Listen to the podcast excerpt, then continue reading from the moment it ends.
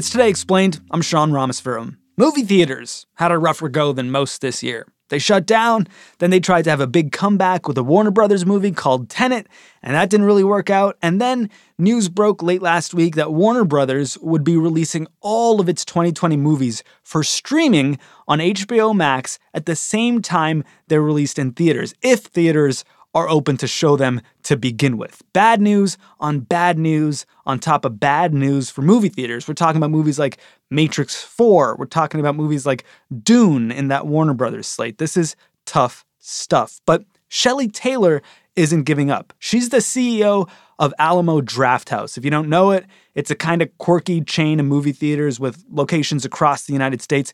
Quirky because for starters, they serve food and drinks to you while you watch, but their theaters also have a lot of character, and that's why people love them.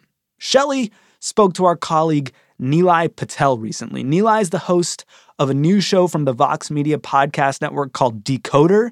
He's going to be interviewing a lot of big names in the tech business world, and he's already off to a great start with Mark Cuban, Microsoft's Phil Spencer, Khan Academy's Sal Khan, and Shelley herself. Today, we're bringing you the conversation that Nilay had with Shelley, and if you like what you hear, we hope you'll subscribe to Decoder.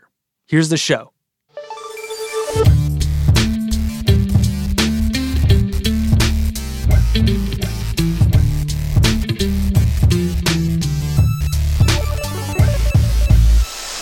Shelley Taylor, you're the CEO of Alamo Drafthouse. Welcome to Decoder. Thank you. Glad to be here.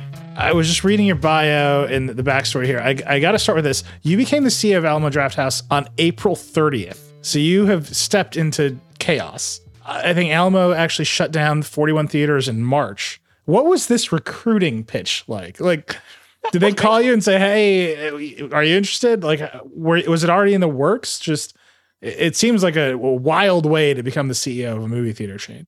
Yeah, it is. It does feel wild, but the it was in the works at Christmas uh, when Tim and I met and started talking, and you know, it's just drawn to this incredible brand and and this opportunity to, you know, help take something iconic um, and and and and grow it even larger, right? And then all of a sudden the pandemic hit, and and here we are. So we've got this little issue to get through. then we can go back to the original plans. What was the, the, just the first day, April 30th, you show up, you got to introduce yourself to everyone. Like there's usually a script, right? The new CEO follows. You say something like, first, I just want to listen. There's like, there's the usual stuff. Was it very different this time or did you just come up running? Uh, a little of both, right? I mean, you do talk about like just really wanting to listen and to get to know people.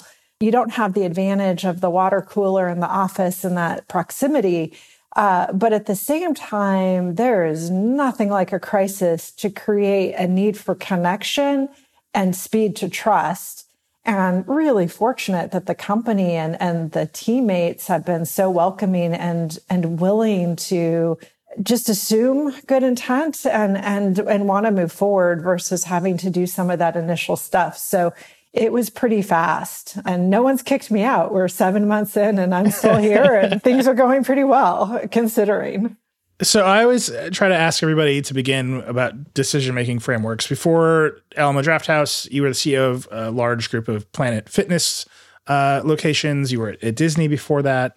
Tell me about your general way of making decisions. How do you think about evaluating your choices and then actually make coming to a decision?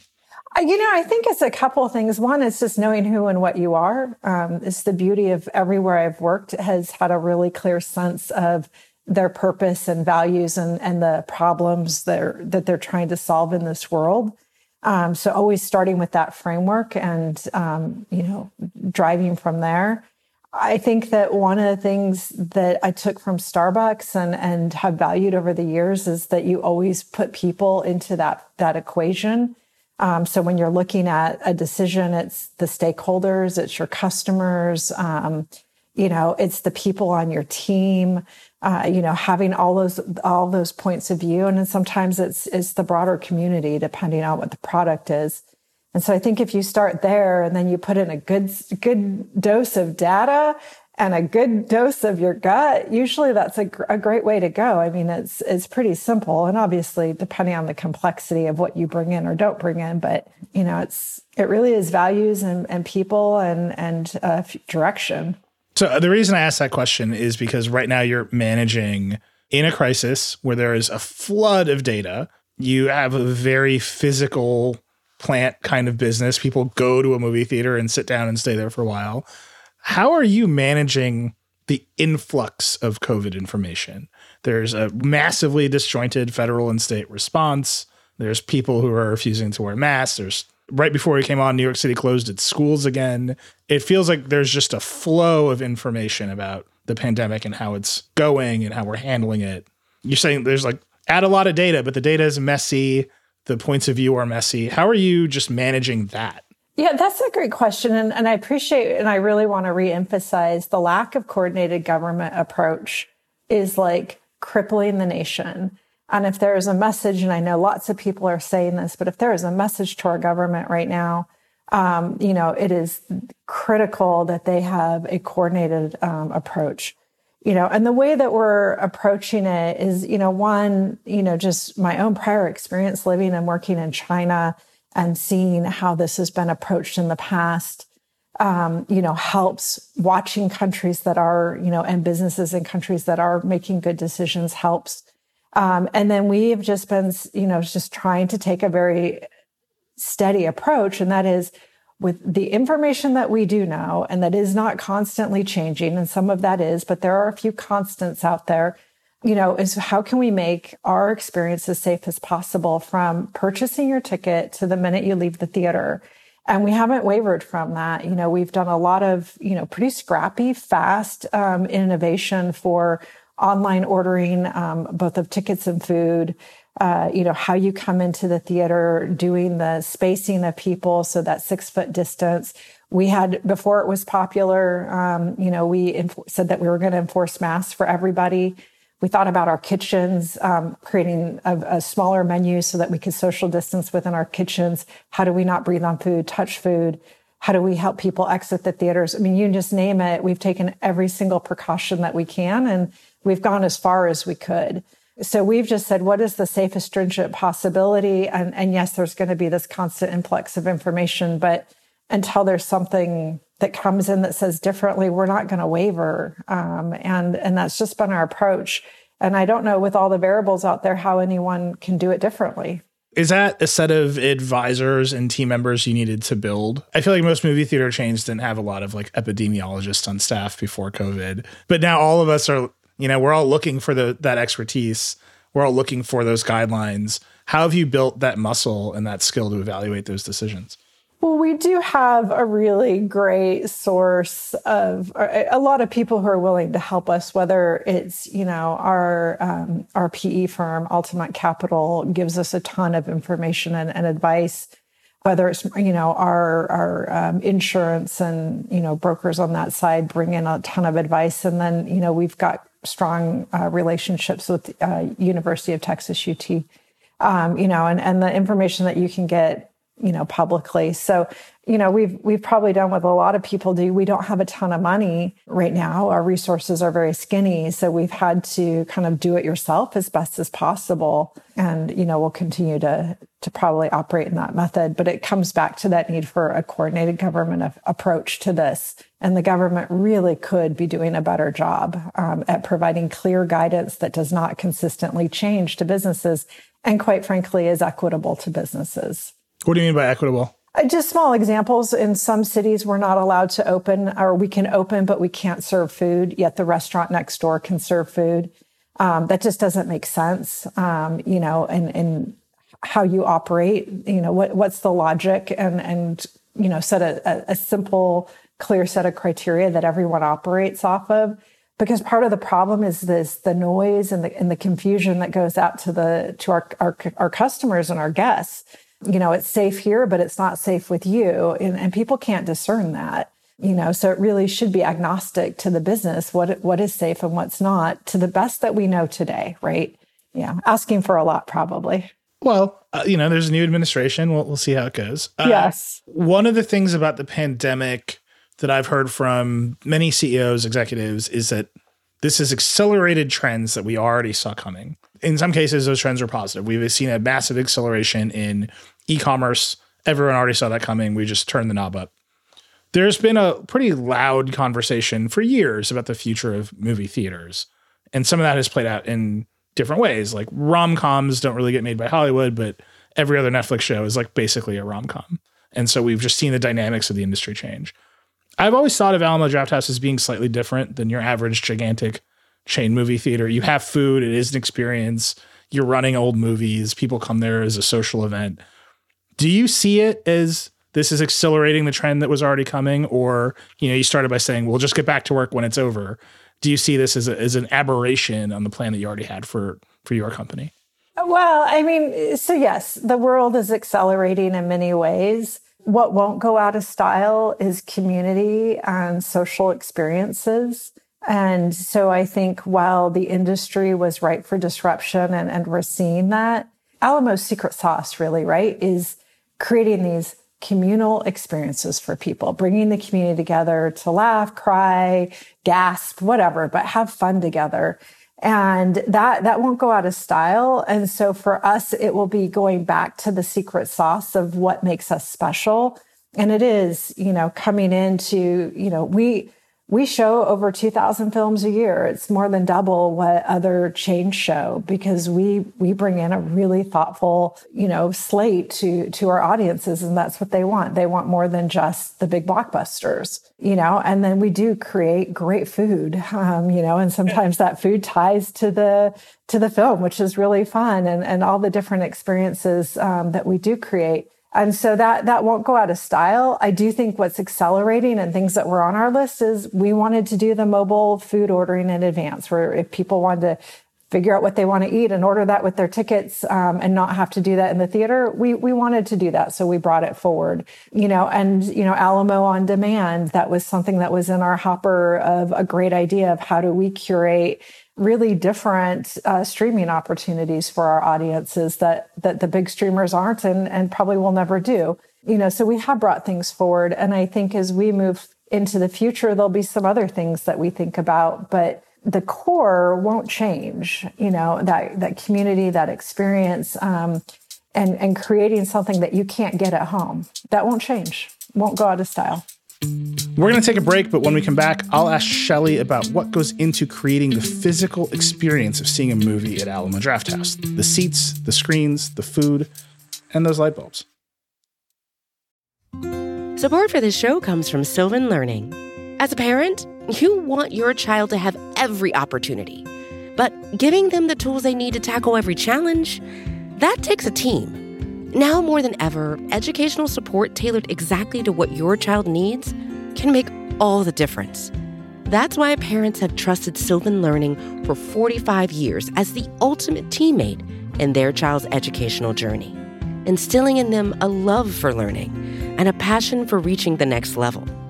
And Sylvan's Insight Assessment can identify gaps in learning and areas that could be of concern for your child. It's a 360 degree view into your child's learning that you can't find anywhere else and helps ensure that your child didn't miss something in school that might put them at a disadvantage in the future.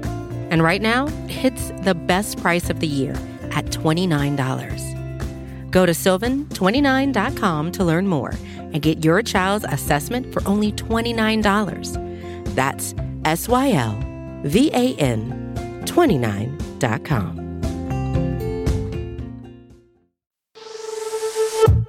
All right, we're back with Decoder.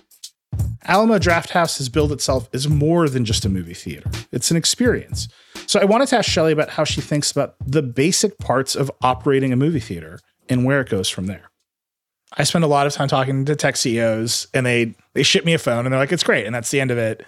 And certainly they have lots of people working in offices and they have a physical plant to manage. But your product is a physical experience for people.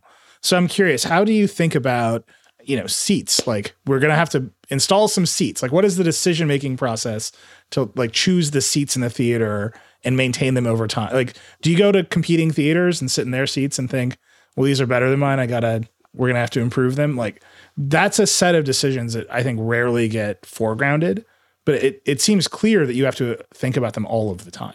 Yeah. So Tim League, our founder, I don't think he went to competitors and said, I mean, you know, some degree, what are they doing? I mean, he's created kind of the, you know, cinema eatery experience. But, you know, what he does is like, he's such a huge super fan, right? And he's like, how, how do I want to experience this?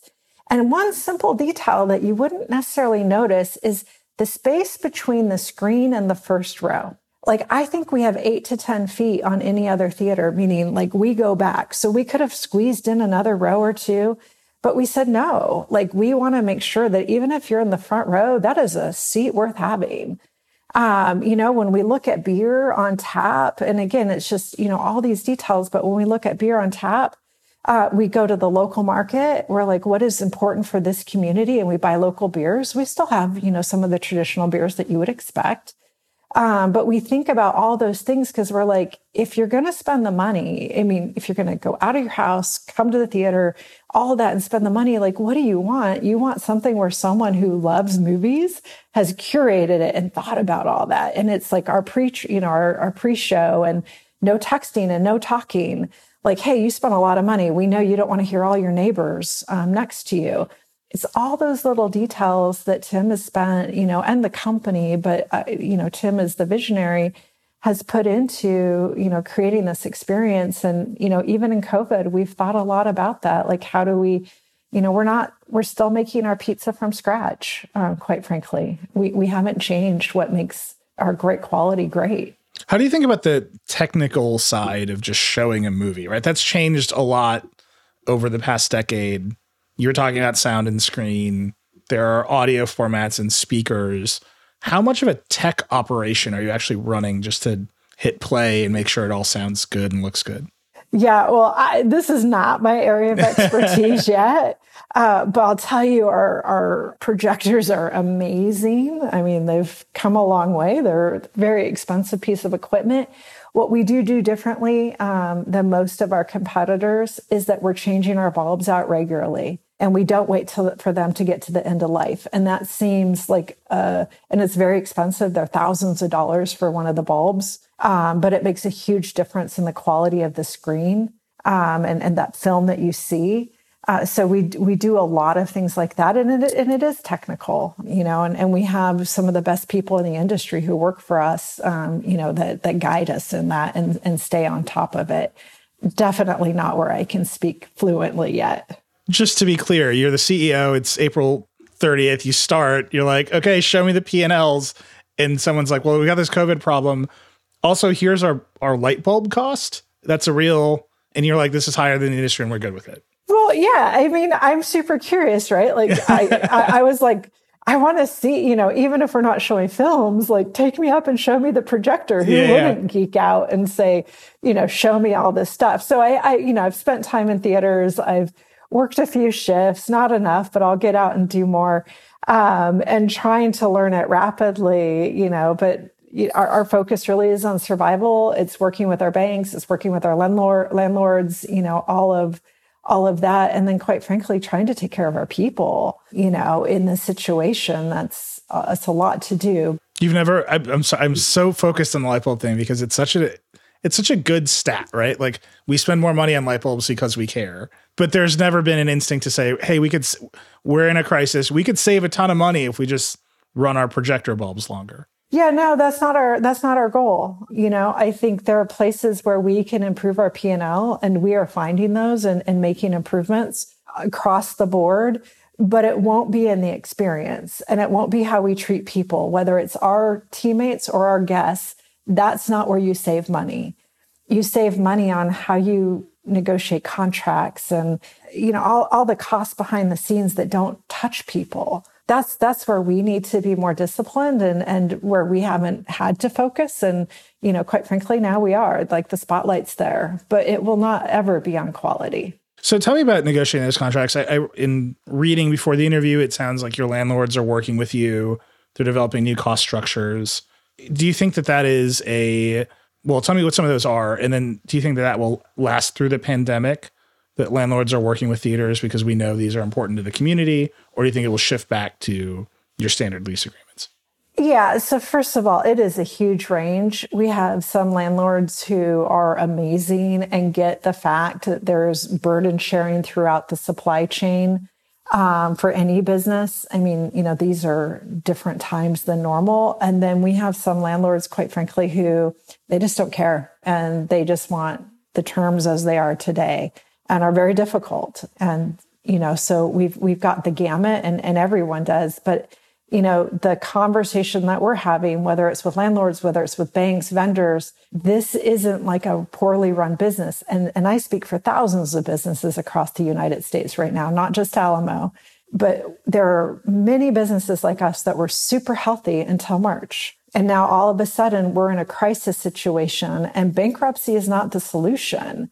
Like bankruptcy is the solution for needing to shed off a bunch of your real estate assets or assets and that's not necessarily the case. And so the way that we're going to change our economy or jumpstart it again when we come out of this and, and elements, you know, aspects of the economy, some, you know, tech is thriving, right? Or some tech. But for service industry and those that are impacted by people physically walking in the door, it has to be burden sharing from all everyone, from the banks, your debt, you know, your debtor, your creditors, to your landlords, to your vendors. But you as the business have to burden share too. And right now we do have people that think it should be all about the business. It's an impossible scenario. Um, and so I think for everyone, you know, to look out and say, how do we, again, this isn't about win lose, because if it's a win lose, the nation loses it needs to be a win win for everybody right now. And it's just not going to be a great win win for a while.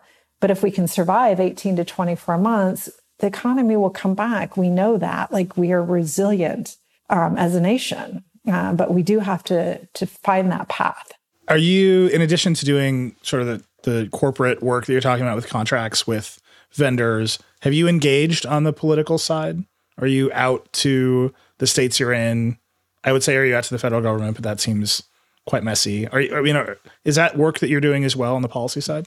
So I would really lean like well, NATO and John Fithian, and, and, you know they are doing a lot of that heavy lifting, and we are thankful for their leadership in that. Um, you know, lobbying and, and having NATO is the National Association of Theater Owners, yes. not the defense organization. Thank you. And it's a okay. good thing you said that. My first week on the job, I'm all, you're calling NATO? Give me a break. so yes, and now it's part of my lingo. But yeah, so they've they've taken a huge leadership role, but we too have, you know, um, been talking, you know, Tim talked to was on the phone with Nancy Pelosi's office.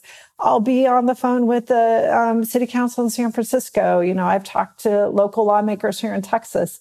You know, we are having those conversations because again, and and and when we have these conversations, it's not just about Alamo and and what we we matter and we care about Alamo. It's it's really trying to help everyone think about the broader business community and and how do we move forward together. Like that is critical right now. Over the summer, one of the biggest controversies in Hollywood was whether or not to release Christopher Nolan's Tenet into theaters during the pandemic. Big news for the movie business. Warner Brothers' Tenet from Christopher Nolan. It was set to be the first big theatrical release post COVID in August. It's being pulled from the release schedule. Warner Brothers saying it'll share a new release date for later in 2020 shortly. The movie eventually came out and no one went. Tenet was supposed to be a huge hit, but as of right now, it's only generated 57.4 million in box office sales in US and Canada and 300.4 million globally. And it's going to come out digitally on December 15th. So I wanted to ask Shelley about what that data point told her about the timeline of reopening and really about the future of movie theaters. Well, first of all, just a huge thank you to Jeff Goldstein and to Warner Brothers and for a studio to take a chance, right? And I think it wasn't, I think there's a, a couple things that were happening. One is there's a lot of noise in the marketplace, even today, where people do not know if movie theaters are open or not. So not even if they're safe, they just don't even know it's a possibility. And trying to cut through that noise has been really difficult. And so when I look at it, I don't see it as there was a message in it. I see it as the industry works in a certain way and we just didn't have some of those key elements one is uh, enough and, and not because of warner brothers but because there's just so much noise but a clear message out there to people that theaters were open and that they're open in a really safe way and in a fun way. You know, like the messaging that we did come out with as an industry was a little dry. Like we're safe because of, you know, a professor telling you versus come back to the theater. We've been super smart, but you're going to have fun, you know, so we've got to get better at that. And then, you know, no, no movie is going to stand on its own. It's kind of like you don't want to be the only restaurant on a block. You want several.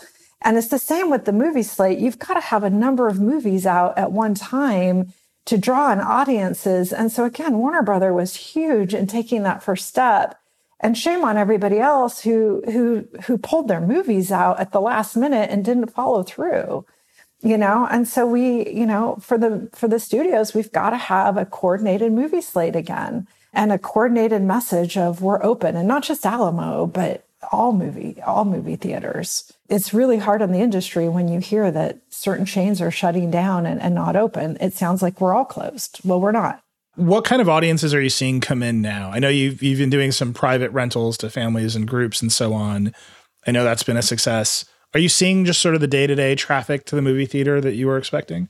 Well, the private theater, so first of all, super proud, right? Like again, stood that up really quickly on with no budget and, and small resources. So huge kudos to my team and, and all the people that did it. And the private theater is super fun is turning out to be about 55% of our revenue. Wow. Yeah. I mean, you think about it, you pick the movie, you create your own community, and you come together and get to have this great event for shockingly a pretty affordable price. And, and prior to working at Alamo, I would have never thought it was possible I could rent a theater out.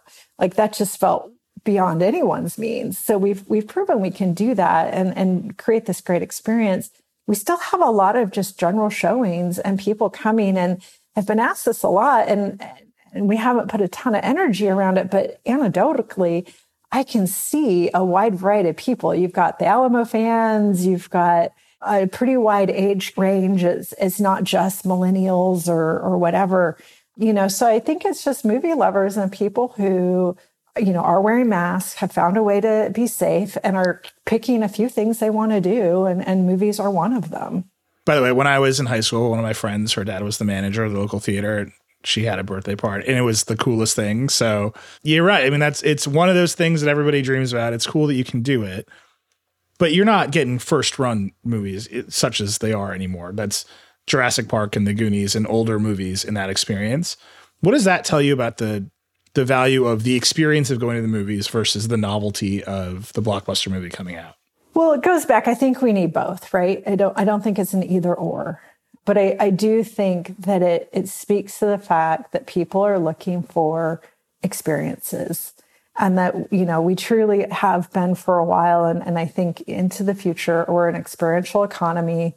And so the fact that people can come and find their, their favorite movies, they can create their own parties and dress up, um, you know, or, or, do something fun around it uh, is is critical. First run movies and blockbusters are still going to be important. People want new content and they want to come and see it. You know that huge, you know that that film. You know, think about the filmmakers; they're putting their life into telling these amazing stories. Um, you know, spending a ton of money, and they want that to be on a big screen, big sound. You know, with a large audience. And people want to see that too, because it's great at home, but it is not the same at home as it is in a big theater. Mm-hmm. you know? So i think it's both. I think the private theater will will easily carry into the future. We think there's something there. You know we're going to continue to to work with that product and and see how it evolves and grows um, but we we need both and we that will be probably one of the changes for the industry as it evolves it, it won't be either or it won't be or it's both well, because uh, I'm looking at kind of the you know the, the big film studios, Disney, Warner, they all have their own streaming services now. They're very excited about them. Disney puts out Mulan. They try a new pricing model on top of their existing subscription. Went okay. Maybe they'll do it again. Obviously, Warner has HBO Max. They're like whole company is pointed at that product. Do you think there will be a shift to releasing stuff on the streaming services at maybe a high price? and in theaters at the same time? Yeah, I think, you know, so first of all, we take a lot of hope in watching the fact that more and more blockbusters are being held and waiting for theatrical. Mm-hmm. If that were the case, you know, there's a whole bunch of movies that could have easily been put on a streaming um, immediately. And I, would like to think it's, um, you know, that the the studios understand, the filmmakers understand. There's a lot of lost revenue um, if you skip theatrical and there's a way to probably do both have incredible theatrical um, and then go on to streaming and, and to shortchange that process probably doesn't make sense do you think that theater owners and i realize alamo is a very different kind of theater chain than kind of the the big ones that have held back some innovation on the studio side but do you think the theaters have, have held back some of that consumer innovation like i have always thought to myself i would just pay a hundred dollars to watch this movie at home and rent it for you know just for a night. But I there's no way I'm going to go to a theater to watch this like mid market movie. Just like let me watch it here now and I'll be done with it. That has never happened. The theaters have always been opposed to it. The theaters have been opposed to Netflix going out to awards because they they stream the stuff. For, like there's just been a lot of that noise here that seems like maybe it'll come out of the pandemic and those questions will get resolved. But what is that relationship between sort of theater owners and the studios as the studios try to innovate and quite honestly use this moment as leverage to get some things they've always wanted? I, I think there's a couple things. I, I think, first of all, if theaters and studios think that the battle is between us, then we've lost, all of us. The battle is with COVID, and the battle, you know, ultimately is how to best serve your guest. And so, you know, first, like coming together to to fight COVID um, and then get into this new world, I think is going to be important. And when we get into it, it's to me, it's silly to think that there is streaming or theater. There's this or that. Content is coming at us faster than ever. No one knew that YouTube would be huge. I mean, just take take whatever innovation over the last um, 10 years with content, and people are consuming more content than they've ever consumed. So I think the question is, how do studios and theaters continue to say, what are the best ways that we can serve our guests and create incredible experiences for storytelling? And so, yes, we may be different, but we also do not want our, our, our, fellow theaters going out of business. We, we, you know, we need them. We all, we need theaters and we don't want to be the lone survivor. That doesn't make sense but I think it really is unifying around how do we serve our guests? And, you know, for us, the secret sauce is incredible experience, you know, experience. We, we take every little, we sweat every little detail. We think about the napkin. We think about how clean our theaters are. We think about, you know, the popcorn. I mean, we think about the quality of the sound. We do an incredible amount around our screens and sound so that that experience is always perfect. Um, and then we're going to continue to innovate of, you know, whether it's in the theater or whether it's at home, but it, it's going to be both. And people are still going to come to the theater. I mean, that's just, I, I can't imagine a world without a theater. I really can't. When you say we need theaters, you said it a few times. In the post pandemic landscape, it feels like one potential outcome is there's theaters like Alamo, which are curated, which are more cultural events, and there's big chains that show Marvel movies and little else on 45 screens. Is that does that seem like the most likely outcome, or do you think the big chains will have to change even more? Yeah, I mean everybody wants that crystal ball, right? Yeah. You know, I think that I think that everyone will have to evolve and change to some degree. And I think as much as this sucks, the pandemic, and and I there's very few, if any, silver linings because the damage it's done to people um, and I don't want to undervalue that at any uh, in any way. But at the same time, as much as this sucks, it is a microscope on our business, and for each of us to look back and say, you know, everything from you know how do I you know select real estate and how do I build out and what are those costs involved and are there ways to be more effective and efficient? Can I think about the size and you know type of footprint for a theater differently? think about how big an auditorium should be. Um, you know, in some places we're probably overscreened, in other parts of the nation we're probably underscreened. Um, you know, so thinking about all of those to the unit economics, and again, without hurting your quality, there's a lot of lessons to be learned in that, and and we certainly are learning them, um, and we'll we'll move forward with those lessons, and and you know, probably everybody has to, but you know, I, I, I can speak to the, the big chains and what they're going to do or not do. We're going to take one more break, but when we come back, we'll talk a little bit more about the future of the physical theater experience and whether we'll see Alamo Drafthouse pivot to outdoor drive ins. We're back. I have a few more questions for Shelley about how to keep the movie theater experience relevant during and after the global pandemic.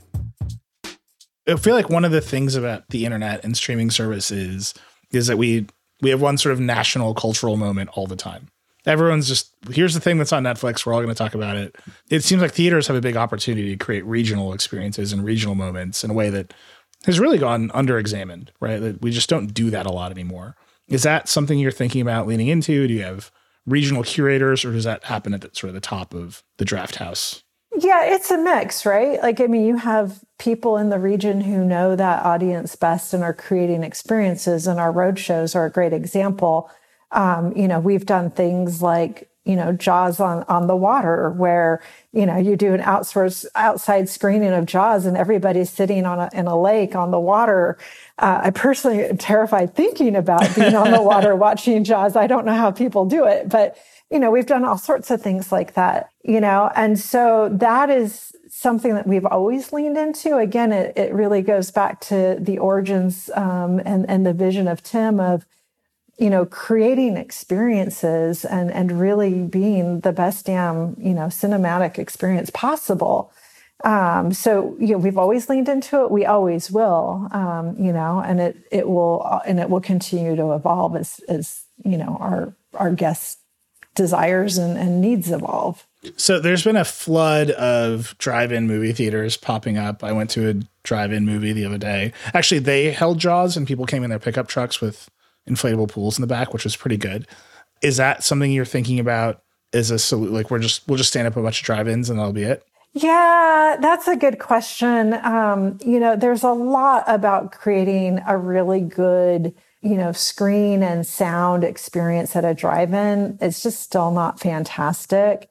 And we thought, we really did. We thought a lot about do we go do this for the temporary or do we stick to kind of our, our, our traditional model of, of our theater and focus there. And we've, we've chosen to stick with the traditional model versus kind of run after what we believe are short term fixes. Yeah, my local drive-in was definitely being run off of a MacBook. Like we saw the desktop and we saw saw the mouse go over and double click on the movie, and I was like, I don't know about your licensing situation. That doesn't seem that doesn't seem right. But everyone was happy, so it was it was a thing.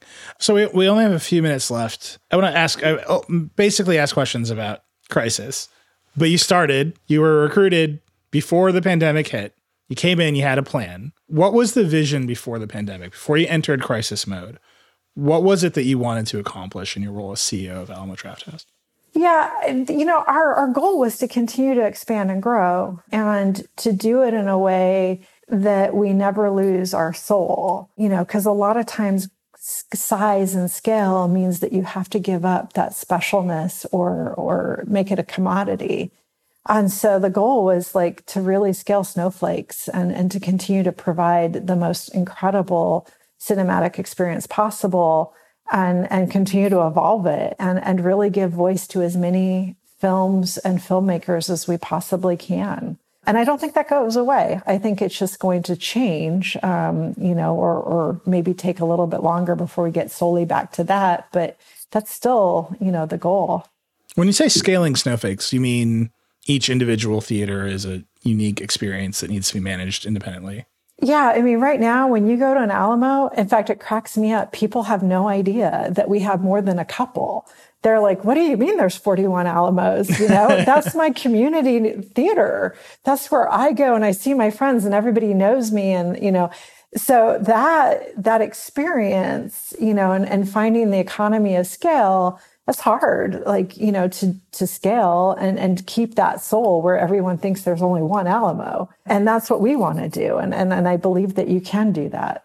What do you think the, the most critical elements of getting scale right, but still making it feel small? Because I always, just very personally, I always think of The Verge as a big thing that feels small, right? Like I think our audience, they know, they know who we are, but we have bigger ambitions. So what do you think are the key elements to making it feel small, even as you get bigger?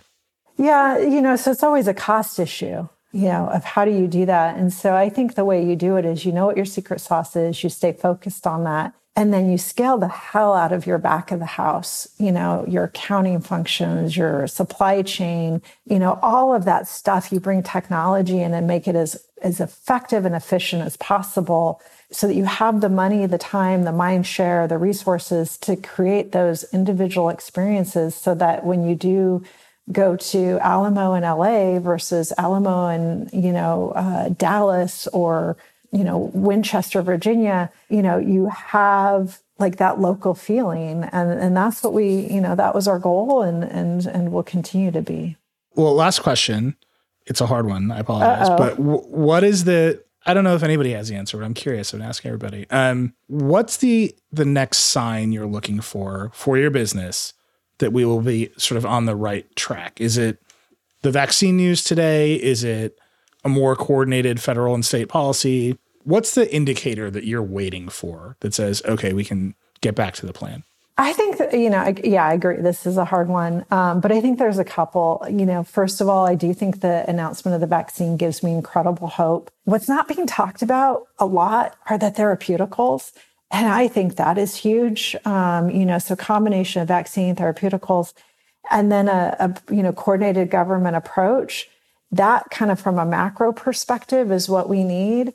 And then from an industry perspective, we need to have the slate come back in totality, meaning, you know, we need a coordinated slate again. And it's not one movie pulls out, but rather the whole thing moves. If it needs to move out to April, it all moves out to April, but they don't, one studio doesn't leave another studio hanging or, or whatever like that that can't continue so when those two things happen um, you know i will we will have a ton more confidence of moving forward and i'm pretty hopeful that that is you know april-ish timeframe I do too.